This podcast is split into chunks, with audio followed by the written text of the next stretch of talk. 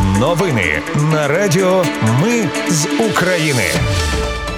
Вітаю, це Радіо Ми з України. Мене звуть Анастасія Вихор Ви слухаєте головні новини дня 10 серпня. Російська армія з артилерії обстріляла Білозерку Херсонської області. Із 53 населених пунктів Куп'янського району на Харківщині оголосили обов'язкову евакуацію. Прокуратура показала наслідки атаки безпілотників на нафтобазу під Дубном. Німеччина готується передати Україні далекобійні крилаті ракети Таурус. А з парламентської фракції Слуга народу виключили Богдана Турохтія і Анатолія Гунька. Про все це та більше слухайте за мить у новинах на Радіо Ми з України. Російська армія з артилерії обстріляла Білозерку Херсонської області. Постраждали шестеро людей. Одна у важкому стані. Люди у цей час отримували гуманітарну допомогу. Заявили в обласній військовій адміністрації. 53 населених пунктів Куп'янського району на Харківщині оголосили обов'язкову евакуацію. Про це повідомили в міській військовій адміністрації.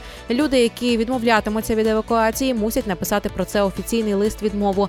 Заявив Суспільному керівник Куп'янської міської військової адміністрації Беседін. За його словами, наразі у Куп'янській громаді проживає близько 12 тисяч людей. Серед них майже 600 дітей.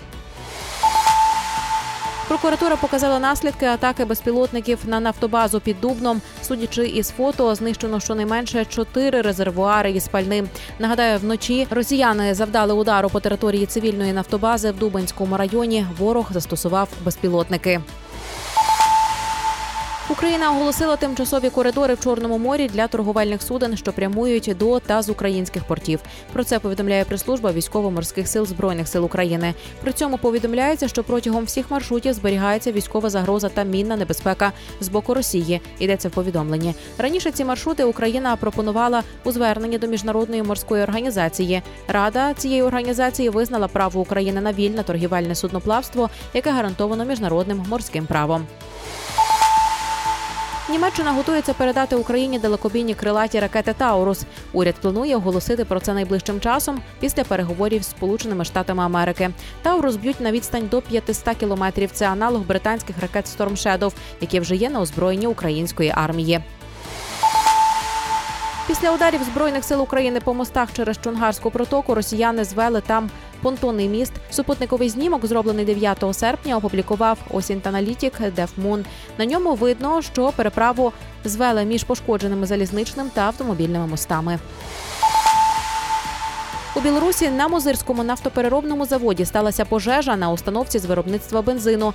Заявили в міністерстві з надзвичайних ситуацій країни. Зазначають, що рятувальники ліквідували вогонь, причину встановлюють. Нагадаю, раніше в СБУ заявляли, що отримані розвіддані свідчать про підготовку Росією провокацій на заводі, щоб втягнути країну у війну проти України парламентської фракції Слуга народу виключили Богдана Торохтія і Анатолія Гунька. Далі хай працюють правоохоронні органи. Ніхто нікого вигороджувати не буде. Написав голова фракції Давида Арахамія. Гунька напередодні суд відправив під варту за підозрою у хабарництві. А Торохтій під час війни купував елітні автівки і майно і отримував з держбюджету компенсацію за оренду житла. Суд призначив нардепу Олександру Дубінському запобіжний захід у вигляді особистого зобов'язання. Він має носити електронний браслет, не може виїжджати за межі Київської області, має здати закордонні паспорти і з'являтися на кожен виклик слідчого. Нардепу Дубінському повідомили про підозру в підробці документів для виїзду за кордон.